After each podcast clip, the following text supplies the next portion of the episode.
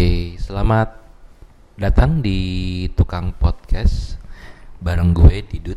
Uh, jadi hari ini kali ini gue sendirian bikin podcast karena sebetulnya pengen ngajak uh, seseorang buat ngobrol tapi gagal gitu. jadi uh, buat edisi podcast kali ini gue akan ngomongin bola gitu.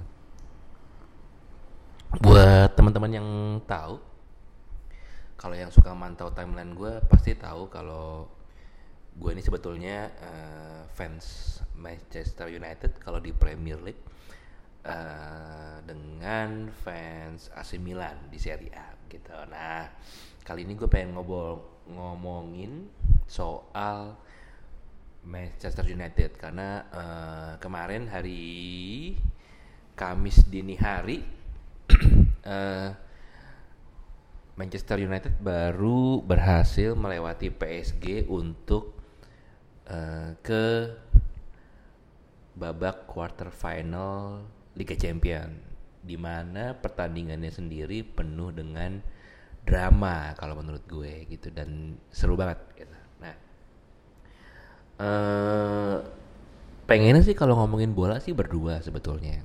Gak asik gitu ngomongin bola sendirian tuh nggak asik cuma ya gitu gue belum nemu temen yang bisa gue ajak ngobrol soal bola. Jadi kalau uh, yang dengerin podcast kali ini bisa gue ajak ngobrol soal bola gitu ya apa aja sih? Kalau lo penggemar uh, Bundesliga gitu boleh juga kita ngobrol-ngobrol soal bola. Jadi sebetulnya nggak ada uh, harus Premier League atau harus Serie A atau gimana. Jadi kita ngobrol soal bola aja karena gue pengen ngobrol soal bola secara general juga karena menurut gue kalau kita batasin ke salah satu klub tertentu kayak jadi gimana gitu. Tapi honestly gue pengen ngobrolin soal kali ini pengen ngobrolin soal Manchester United gitu. Nah memang Liga Champion kemarin itu seru banget gitu. Kalau nonton uh, penikmat bola dan nonton Liga Champion pasti kemarin lu setuju juga kalau sebetulnya MU itu hampir nggak punya harapan sih melewatin Paris Saint Germain karena dalam rekor Liga Champion itu belum ada klub yang setelah kalah 2-0 di kandangnya berhasil lolos ke babak perempat final gitu. Uh, lalu hal lain yang bikin MU kelihatannya nggak mungkin banget gitu mengalahkan PSG dan ke ke perempat final ke perempat oke okay, sorry ke uh, ya perempat final itu karena 10 pemainnya nggak bisa main. Either itu cedera ataupun uh, seperti Pogba yang dia karena kartu merah di babak sebelumnya nggak bisa uh, ikut main kali ini gitu. Jadi banyak faktor yang bikin MU sebetulnya tidak bisa mengalahkan PSG dan ke babak quarter final gitu. Nah, uh, tapi oleh oleh Gunnar Solskjaer uh, pelatih MU selalu dalam statement statementnya sebelum pertandingan selalu memberikan hal-hal yang positif sih sebetulnya karena dia yakin sebetulnya MU masih punya kesempatan kok walaupun uh, kelihatannya ini tugas yang mustahil atau hampir mustahil gitu. Nah di pertandingan sendiri ada beberapa hal yang atau satu hal yang oleh tekankan sebelum pertandingan yaitu MU harus mencetak gol cepat atau mencetak gol terlebih dahulu untuk mengejar ketertinggalan defisit gol gitu. Dan itu dan itu terjadi. Di menit kedua menjelang menit ketiga itu Lukaku berhasil mencetak gol gara-gara uh, kesalahan passing dari lini belakang PSG probably ini karena mereka gugup juga sih gugup gitu ya. Terus melakukan kesalahan uh, passing. Tapi setelah itu sebetulnya MU ditekan habis oleh PSG uh, di sisi kiri itu kelihatan banget uh, apa PSG berhasil mengacak-acak pertahanan MU gitu. Di tengah walaupun McTominay nempel terus ke Verratti tapi ini Verratti juga menurut gue sih agak leluasa juga ya. Masih kayak lebih jago lah daripada McTominay gitu buat ngelarin bola ke Dani Alves ke De Maria gitu ke Bernat gitu yang sebetulnya dalam uh, 30 menit pertama gitu ngacak-ngacak banget gitu lini pertahanannya MU gitu. Yang yang malam itu sebetulnya cukup aneh karena MU menurunkan Bailey di uh, sisi kanan. Jadi awalnya MU bermain dengan 4-4-2 sih. Dengan uh, ada Bailey, Smiling Lindelof dan Yang di belakang. Gitu. Terus di tengah ada Fred, Andres Pereira, McTominay. Gitu. Uh, dengan Show. Show bahkan diturunkan di lini tengah menurut gue. Lalu ada Lukaku dan Rashford gitu. Nah, hmm, sebetulnya dengan formasi ini kelihatan banget kalau uh, Ole Gunnar Solskjaer pengen bermain pragmatis aja, main bertahan dengan show yang Lindelof, Smiling, Bailey, lima pemain dengan karakter bertahan, lalu hanya bermain counter attack gitu mencuri apa mencuri uh, kesempatan dengan Andreas Pereira bahkan tidak dengan uh, banyak pemain menyerang tapi hanya dengan Andreas Pereira, Lukaku dan Rashford karena McTominay dan Fred itu uh, tipikal pemain bertahan gitu. Jadi pemain kreatifnya hanya Andreas Pereira sih sebetulnya dengan kecepatan Rashford ataupun dengan kekuatan Lukaku gitu ya. Tapi itu ternyata berhasil di menit kedua Lukaku berhasil menciptakan gol uh, eh, PSG sedikit nervous tapi dia berhasil balas lewat Bernat lewat uh, asisnya Mbappe yang memang seperti yang gue bilang tadi di awal uh, PSG itu sebenarnya le lebih kuat gitu lebih kuat lebih passingnya lebih mengalir. Uh, MU tuh kelihatan hanya bertahan aja sih kalau kata kalau lu suka dengerin podcast lu pasti dengerin coach coach Justin. Kalau kata coach Justin sih parkir bus gitu jadi nggak ada menarik menarik yang memang benar sih. Mereka hanya main bertahan dan dalam tanda kutip parkir bus gitu ya.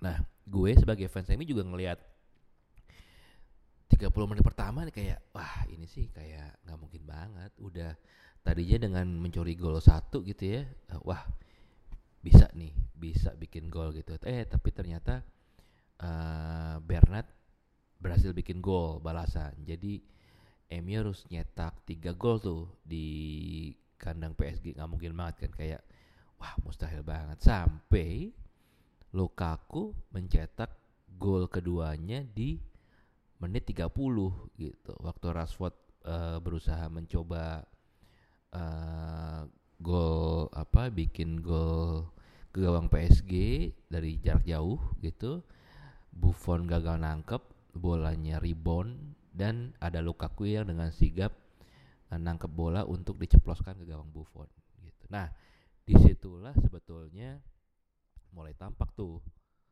harapan-harapan dari fans MU. Wah, kayaknya bisa nih bikin tiga gol kayaknya bisa gitu ya. Gitu. Uh, apalagi setelah Bailey cedera dan diganti Dalot sisi apa sisi kanan MU makin menjadi jadi gitu dengan yang dan Dalot gitu. Jadi Dalot uh, kemarin apa waktu malam itu jadi kayak pemain sayap yang membuat mainan MU sebetulnya jadi sekali counter menjadi tampak berbahaya gitu. Itu kayak berkali-kali sebenarnya sisi kanannya PSG bisa ditembus Dalot gitu untuk menjadi uh, end passing atau crossing yang siap dicetak Lukaku. Jadi sebetulnya walaupun uh, eh, PSG megang bola, tapi ketika Dalot mulai naik dan masuk ke sepertiga lapangan PSG, sebetulnya mereka jadi tampak cukup was-was juga sih sebetulnya untuk di gol gitu, digolin sama uh, eh, MU gitu. Nah, uh, di menit ke-90 itulah drama terjadi ketika uh, tendangan Dalot mengenai uh, secara nggak sengaja ya sebetulnya mengenai tangan uh, Kim Kim Pempe gitu.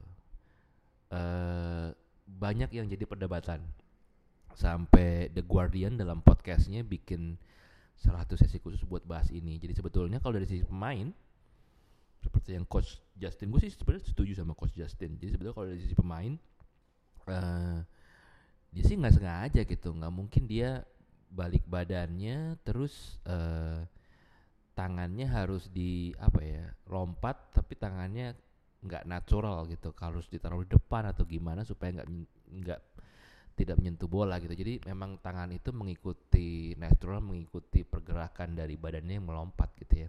Jadi sebetulnya pertama itu uh, tidak apa tidak tidak sengaja juga gitu. Kalau dari sisi dibahas juga sama The Guardian tapi sebetulnya uh, wasit peraturan ini hanya membuat apa ya, itu dianggap dianggap handball itu karena uh, penyederhanaan dari peraturan gitu. Pokoknya kalau itu kena tangan di kotak penalti uh, dan uh, gimana ya? Tampaknya tampaknya itu walaupun itu tidak sengaja tapi dianggap handball sebetulnya sama wasit gitu. Jadi kalau dari podcastnya The Guardian uh, gue lihat uh, apa ya sumari konklusinya adalah itu sebenarnya penyederhanaan dari peraturan karena peraturannya nggak mungkin bikin yang uh, macam-macam sehingga wasit interpretasi jadi bingung gitu. Memang banyak kontroversial sih akhirnya gitu karena sampai Rio Ferdinand juga menganggap itu sebenarnya nggak handball gitu. Walaupun dia senang juga kalau MU lolos. Yeah. Gitu. Jadi uh, sebetulnya Liga Champions kemarin seru banget, seru banget. Gue sendiri nggak nyangka di menit ke 93 MU dapat dapat penalti gitu dan yang ngegolin tuh Rashford di mana itu penalti pertama buat Rashford. Jadi emang keren sih anak nih kayak penalti pertama dan dia dengan tenang berhasil bikin golin bikin gol juga. Bahkan si Ole dalam konferensi persnya dia bilang uh, dia nggak yakin juga kalau penalti itu bakal jadi gol karena di Molde klub yang sebelumnya sebelum dia jadi pelatih interim MU dia pernah juga di di babak uh, babak awal-awal Liga Champions uh, dia harus bikin gol melalui kotak penalti dan kalau uh, gol itu masuk penalti itu masuk dia bisa masuk ke Liga Champion gitu tapi ternyata tidak terjadi gitu. Penalti itu uh, dia nggak Molde nggak bisa bikin gol dan nggak bisa masuk Liga Champions jadi sebetulnya penalti itu walaupun kelihatannya bak mungkin orang-orang nyangka nih eh penalti mah pasti jadi gol gitu ya. Tapi enggak tapi enggak juga gitu. Di level di level profesional dan dunia pun itu bikin banyak drama gitu uh, dan hasil-hasil yang mengejutkan gitu. Itu itu tentang Liga Champions sebagai fans MU gue seneng. Pertama dan itu sebetulnya bikin fans MU tambah yakin kalau Ole itu memang pelatih yang apa ya gue bilangnya? Yang cocok dengan DNA MU setelah sepeninggal uh, Sir Alex Ferguson.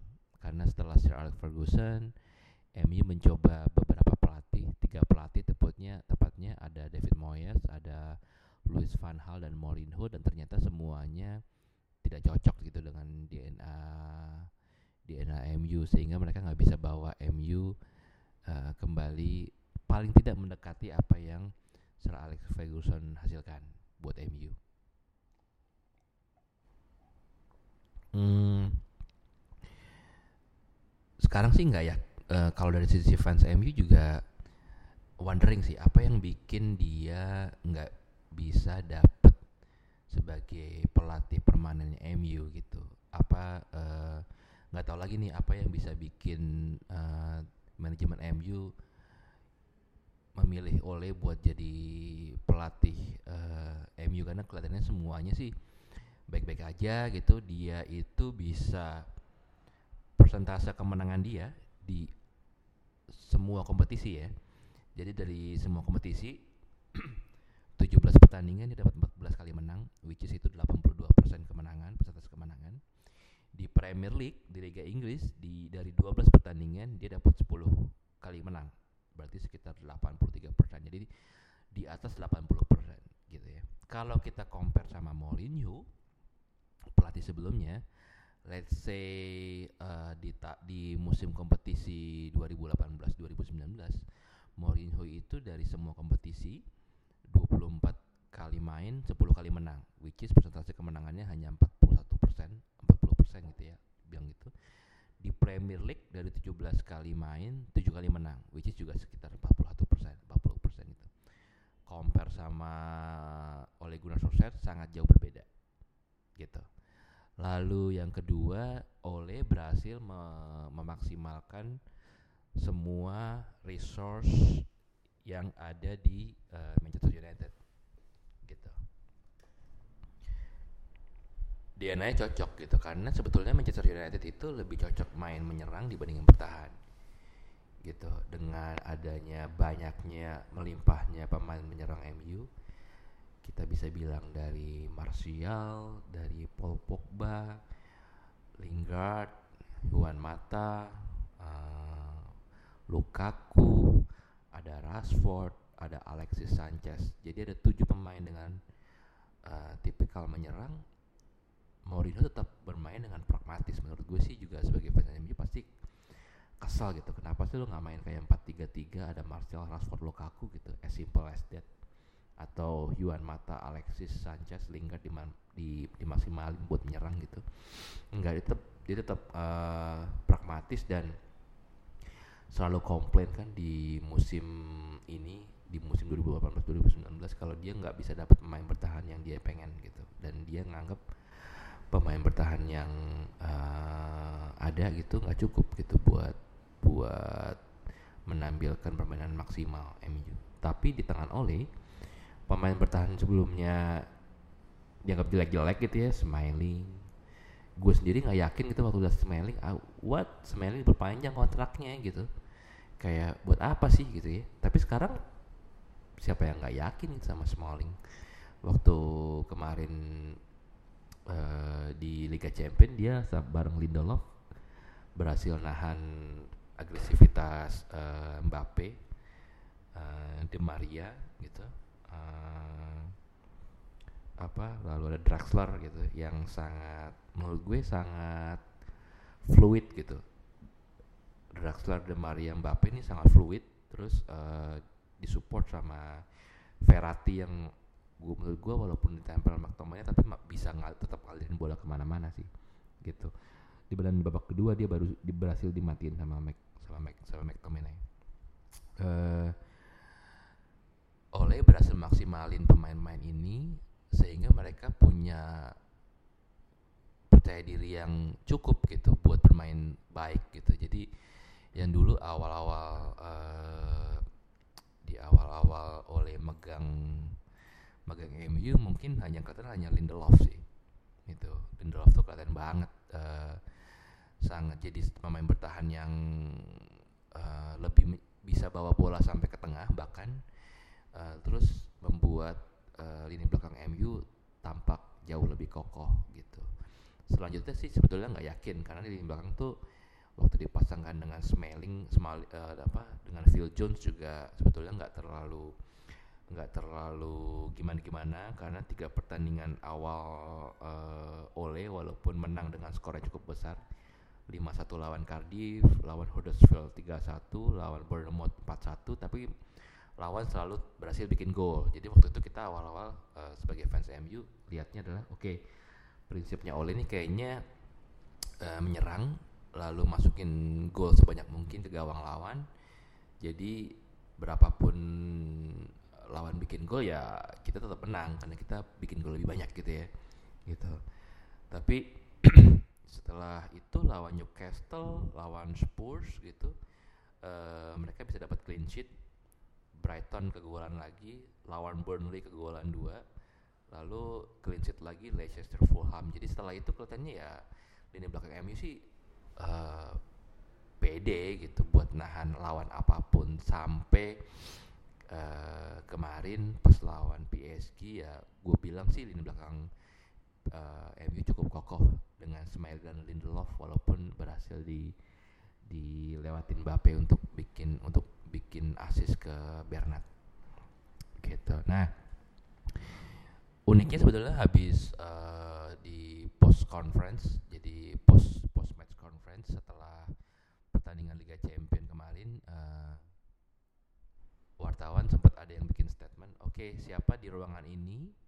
Dari semua wartawan yang yakin Ole bakal jadi pelatih permanen MU selanjutnya. Gitu. Dan semua angkat tangan semua angkat tangan. Jadi nggak ada yang nggak yakin kalau Ole bakal jadi pelatih MU permanen MU berikutnya gitu ya. Terus uh, Luke Shaw dengan Lukaku juga uh, yakin kalau Ole sih sebetulnya bakal dapat uh, pekerjaan sebagai pelatih permanennya MU gitu Lukaku sampai bilang apalagi Ole harus bikin apa lagi sih yang bisa yakin manajemen gitu buat milih dia jadi pelatih gitu. Jadi sebetulnya semuanya termasuk pemain, wartawan, fans sih percaya gitu kalau Ole ini bisa mengembalikan kejayaan MU gitu. Dengan tadi itu karena di tangan Ole sebetulnya uh, persentase kemenangan Ole jauh gitu balik kembali ke era Ferguson mungkin. Jadi sekarang udah di atas 80% atau sekitar 80% uh, dan pelatih-pelatih sebelumnya kayaknya belum ada yang bisa mencapai itu. Gitu. Uh, selain itu menurut gue yang menarik adalah sebetulnya oleh selain selalu bersikap positif dalam kondisi apa pun karena kan dia 10 pemainnya cedera gitu ya. Terus eh bukan cedera nggak bisa main ada cedera plus Pogba yang kartu merah pemain inti ininya nggak bisa main uh, harus bawa pemain-pemain mudanya gitu. Jadi siapa sih yang pernah dengar misalnya uh, Mason Greenwood gitu? Kalau gue fans MU sih gue ya gue gue pengen menantikan banget nih kapan nih si Mason Greenwood ini main gitu ya. Paling yang pernah dengar kan adalah Chong gitu ya kan si Chong. Lainnya sih nggak pernah dengar. Jadi substitutesnya itu di malam itu adalah yang senior hanya Romero Rojo gitu. Lainnya adalah Dalot Garner Chong Gomez Greenwood itu semua di bawah 20 tahun. Jadi bawa dalam tanda kutip anak-anak kecil sebetulnya si Oleh ke PSG ke kadang ke PSG karena nggak punya pilihan lain gitu. Nah setelah itu lini tengahnya juga uh, diisi oleh McTominay yang juga hanya pemain pengganti sebetulnya. Kalau Matic nggak cedera sih sebetulnya dia nggak akan main. Hanya paling main di atas menit 70 gitu ya.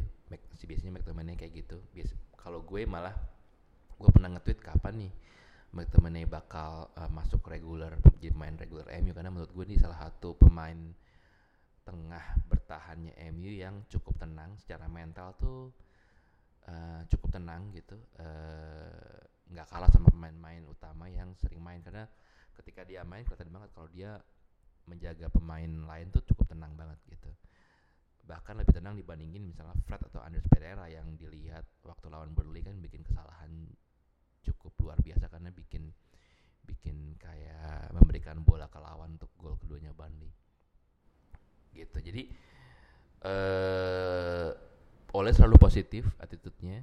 Lalu ketika dalam kondisi apa pun gitu terus humble cukup humble. Jadi ketik walaupun wartawan bilang kayaknya nggak mungkin deh uh, lu nggak bakal jadi pelatih permanen MU dia tetap bilang oke okay, enggak sih gue tetap uh, menikmati pekerjaan yang sekarang. Kita lihat perkembangan dalam beberapa bulan ke depan apa yang uh, apa yang gue bisa kasih ke MU ap, bagaimana progres MU gitu.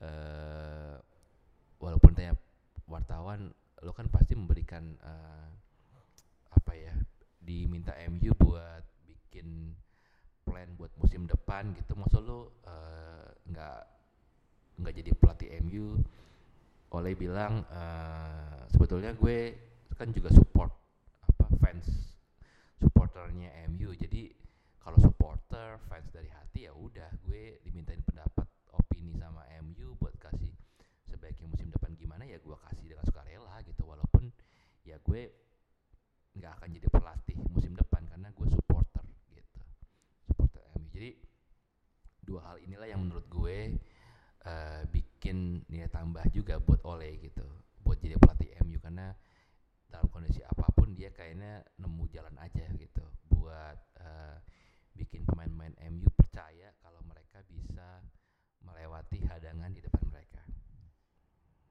Gitu uh, itu sih dari sisi fans MU gue sebagai fans MU kayaknya memang apa ya nggak uh, harusnya harusnya gue nggak tahu lagi sih siapa yang bisa gantiin Ole buat jadi pelatih permanen MU gitu.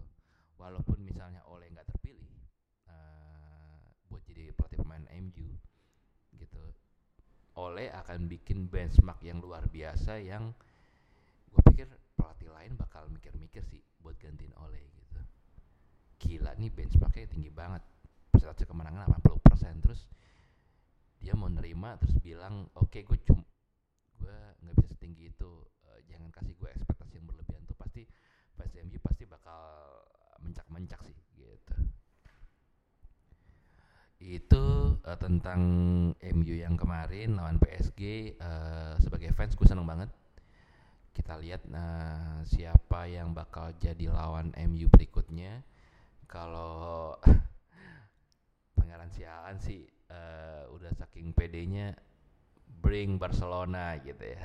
Tapi kita nggak tahu siapa lawannya siapa lawannya berikutnya. Barcelona juga lagi fase yang sebetulnya cukup awet-awetan gitu walaupun dia masih posisi pertama di La Liga. Nah di hari Minggu di akhir pekan besok hari Minggu ini uh, sebetulnya ini jadi mungkin juga mungkin juga mungkin juga jadi pentabisan MU di posisi 4 gitu. Karena sekarang sebetulnya MU uh, eh, masih duel dengan uh, apa dengan Arsenal buat posisi 4 gitu. Walaupun sekarang udah masih satu poin di atas tapi tetap aja sebetulnya uh, Arsenal masih punya kesempatan buat nyusul MU gitu. Uh, dan besok kalau oleh atau bisa ngelewatin Emery bisa ngalahin Arsenal itu sebetulnya jadi modal sih sebetulnya buat nyaman di nomor 4 atau di posisi 4 Liga Inggris atau posisi aman buat uh, kali main di Liga Champion gitu. Karena lawan-lawan berikutnya sebetulnya uh, masih cukup heavy sih masih cukup heavy karena sebentar MU masih melawan Wolf. Wolf ini tengah Premier League yang cukup berbahaya karena dia sekarang di, di posisi 7 dan dan cukup progresif gitu ya. Uh, jadi cukup berbahaya. Lalu masih ngelawan City di bulan April gitu. Setelah City uh, tanggal 25 April lanjut lawan Chelsea tanggal 28 April. Jadi sebetulnya masih ada potensi kehilangan poin sih menurut gue gitu. Jadi ya lawan Arsenal besok harus menang. Ada itu pertandingan yang harus menang sih. Gitu. Sebelum uh, apa un, sebelum melewati tim-tim lain gitu. Jadi mudah-mudahan sih pemain-pemain yang cedera cepat pulih. Jadi MU bisa main penyerang. Kalau MU dengan kondisi yang sekarang sih pasti mainnya pragmatis. Uh, lebih ke counter, sangat uh, main di dari belak dari belakang maksudnya dengan cukup dalam gitu ya. Tapi gue sebenarnya nggak expect mereka bermain dengan cukup dalam. Uh, karena Pogba bisa main jadi mudah-mudahan mereka uh, bermain counter tapi uh, tidak dalam gitu. Jadi karena jadinya boring sih ya. Walaupun memang kalau di Premier League lu harus lu harus pragmatis juga supaya dapat tiga poin gitu uh, main bagus tapi kalau nggak dapet tiga poin dan nggak dapet posisi empat lepas sih kayaknya bakal gimana. Jadi menyesal juga gitu main cantik buat apa kalau nggak dapet tiga poin gitu. Itu sih uh, soal Manchester United. Jadi kalau gue fans Manchester United sih gue yakin uh, Ole bakal bisa bawa MU ke era kejayaan lagi seperti dulu di tangan Sir Alex Ferguson. Sebetulnya selain kalau mungkin ya, mungkin dari sisi strategi banyak uh, pemerhati bola, pandit-pandit itu bilang sebetulnya atau mungkin sebetulnya cuma coach coach, coach Justin sih yang bilang kalau oleh itu sebetulnya dari taktik sih nggak terlalu kelihatan masih biasa-biasa aja tapi kalau gua lihat sih dia berhasil membawa mental menang ke pemain-pemain MU itu yang penting gitu yang hilang dari zaman Sir Alex Ferguson di mana mau main lu sejelek apa mau punya pemain sejelek apa pun di MU gitu ya yang penting lu bawa tiga poin gitu itu sih yang yang dulu sempat hilang di tangan Moyes, tangan Van Hal dan apalagi di tangan Mourinho gitu. Nah ini yang baik lagi di tangan Ole gitu. Paling enggak kelihatan pas lawan PSG kemarin gitu mau diserang kayak apa gitu ya bisa dapet tuh uh, skor 3-1 gitu ya. Dan walaupun penalti, penalti itu sebenarnya juga hasil dari kerja keras Dalot juga dan pemainnya lain yang pemain MU lain yang enggak pantang menyerah juga gitu coba coba menembus gol MU gitu uh, udah sih itu podcast uh, sekarang kayaknya cukup lumayan nih gue sebetulnya kalau nggak ada kalau nggak ada teman bicaranya jadi agak awkward gitu. Mau bikin podcast sendirian cukup aneh juga sebetulnya. Uh, gue pikir udah 30 menit kayaknya cukup lah ya ngomongin bola 30 menit sendirian.